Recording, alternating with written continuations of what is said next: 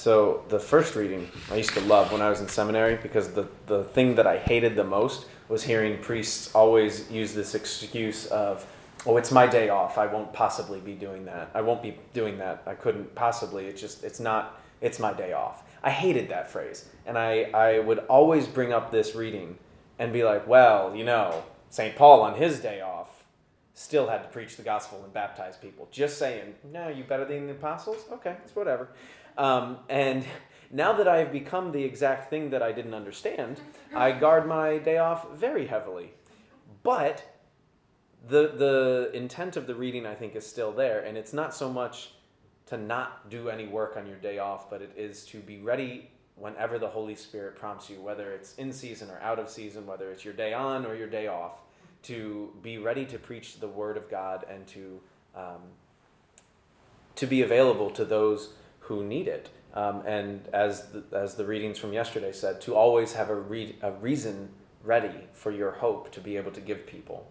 Um, and I, I, just as I was hearing the reading read now, um, it hit me that while Paul had not planned on anything other than a day of prayer and relaxation, kind of like a retreat day um, outside the city walls, everything that he needed to baptize this woman and bring her into the church and, and whoever else was with her uh, was provided because he went to a place where there was flowing water and uh, he wanted prayer. Well, he got a lot of prayer and prayer through the Holy Spirit as he baptized her with the water that was provided. I mean, just everything that he needed was right there, providentially provided for him. Um, so it's, it's very true, too, that the most beautiful encounters of evangelization and ministry often happen when we're not uh, expecting it whether you're you know walking along Fort Monroe and someone offers you a ride, or uh, you're just able to uh, start a catechism class at the firehouse because they ask you questions. I mean, it really these things just happen uh, randomly when we're not expecting it. But the Lord does promise us the Holy Spirit um, to be able to aid in our times when we're not expecting it. So we pray to the Holy Spirit that we would be um, ready to have the answers that satisfy uh, not not just to be right, but to have answers that satisfy, like St. Ambrose did for St. Augustine.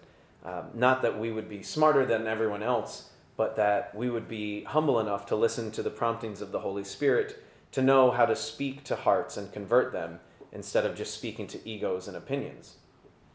Now, the gospel today, um, I really just enjoy the practicality of Jesus. Uh, he's been telling us for a couple of days as we've made our way through the Gospel of John uh, about the Holy Spirit, about the coming of the Advocate, the Paraclete, the the one who will give us, you know, the power and and whatnot. And but every time he talks about the gift of the Holy Spirit, he always throws in there that it's not alone that we get this gift, but that it comes with a warning of suffering or persecution or hate.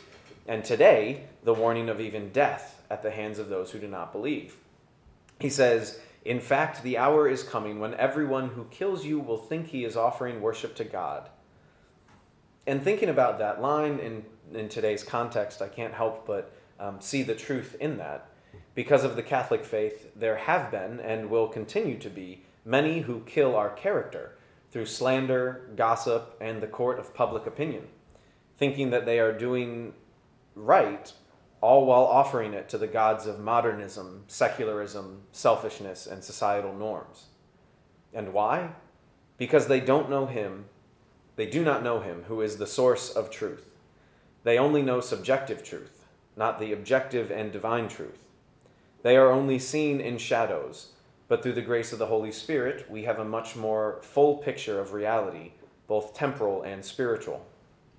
So we give thanks to the Father for the gift of the Holy Spirit we pray to be more submissive and responsive to the promptings of the Holy Spirit by praying often, Come, Holy Spirit. And we trust in the providence of God, knowing that He is in control of everything.